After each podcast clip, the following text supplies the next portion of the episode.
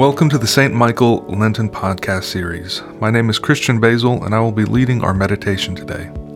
Our theme this Lent is U Turn. Lent is a season where we can respond to Christ's love by turning and returning to God. Join us in this renewal process and become part of God's holy work in the world. 1 John 1 8 through 9 puts it this way If we say we have no sin, we deceive ourselves, and the truth is not in us. But if we confess our sins, God, who is faithful and just, will forgive our sins and cleanse us from all unrighteousness.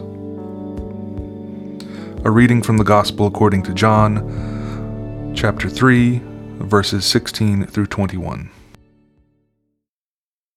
For God so loved the world that he gave his only Son, so that everyone who believes in him may not perish, but have eternal life. Indeed, God did not send the Son into the world to condemn the world, but in order that the world might be saved through him. Those who believe in him are not condemned, but those who do not believe are condemned already, because they have not believed in the name of the only Son of God. And this is the judgment that the light has come into the world, and people loved darkness rather than light, because their deeds were evil. For all who do evil hate the light, and do not come to the light, so that their deeds may not be exposed. But those who do what is true come to the light, so that it may be clearly seen that their deeds have been done in God. Here ends the reading. John 3:16 is probably the most well-known of any verse in the Gospels, if not all of Christian scripture. It has been memorized by countless people, and just as many will say that it's their favorite verse. And we frequently see it as a tool of evangelism, being the one verse that people are directed to when they first encounter the Bible.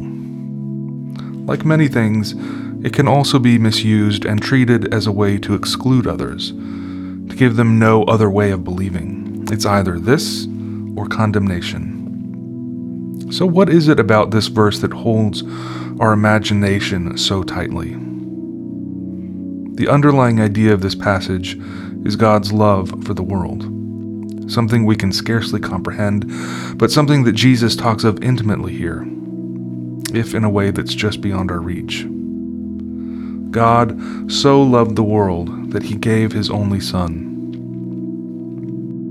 William Temple, Archbishop of Canterbury during World War II, wrote that this passage was the heart of the gospel message, and that the idea of God giving God's Son was important because it indicated the cost to the Father's heart. It is a particular act of love, one in a particular time and place, giving to us the Son. This is not an abstract idea of love, it's a definite act of love. And he writes that no object is sufficient for the love of God short of the world itself. And I think that what we are attracted to in this verse is the second part that we who have believed in him will not perish but have eternal life. I think that we naturally look for ways to make ourselves the center of things. And this verse certainly reinforces our individual choice to follow Jesus. Of course, it's never really about us as individuals, it's about all of us. Jesus was speaking here to Nicodemus, a Pharisee, someone with wealth and stature in the community, a teacher himself. He wonders about Jesus, and he probably needs to hear, just as we do, that God's love is for the whole world.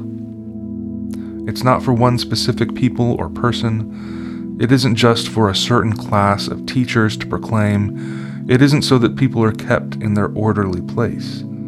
It's of a scope that is wider than the individual. God's love has to be for the whole world. It's simply too big for one person. God's love has to be for the whole world because it brings us into relationship with one another and with God.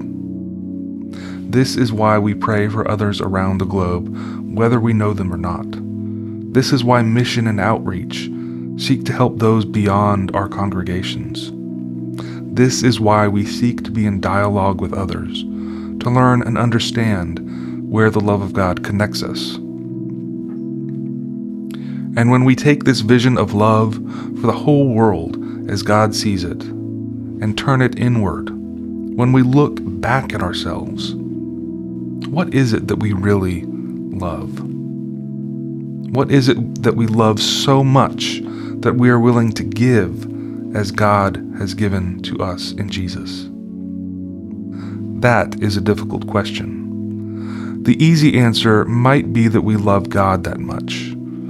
Or you might say family or your community or one person in particular. The answer is certainly different for each person, but the challenge is still the same. The challenge is for us to truly look beyond ourselves and see what God loves.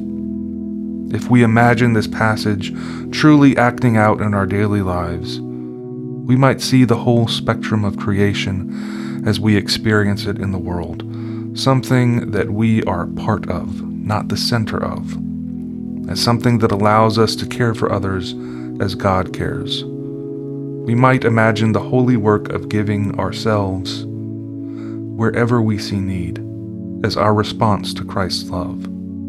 It is returning to God within our own human limitations the extraordinary gift of world saving love that we have received.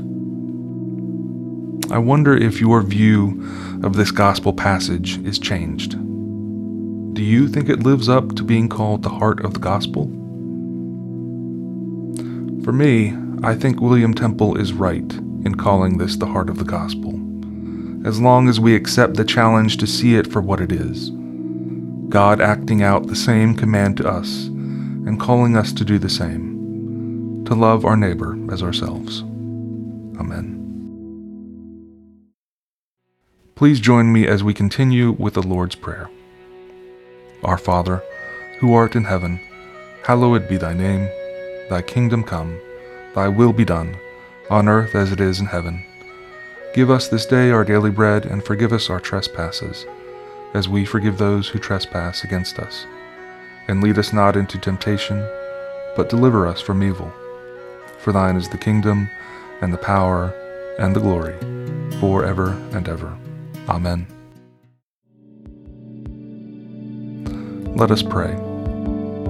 Almighty God, whose blessed Son was led by the Spirit to be tempted by Satan, come quickly to help us who are assaulted by many temptations. And as you know the weaknesses of each of us, let each one find you mighty to save. Through Jesus Christ, your Son, our Lord, who lives and reigns with you in the Holy Spirit, one God, now and forever. Amen.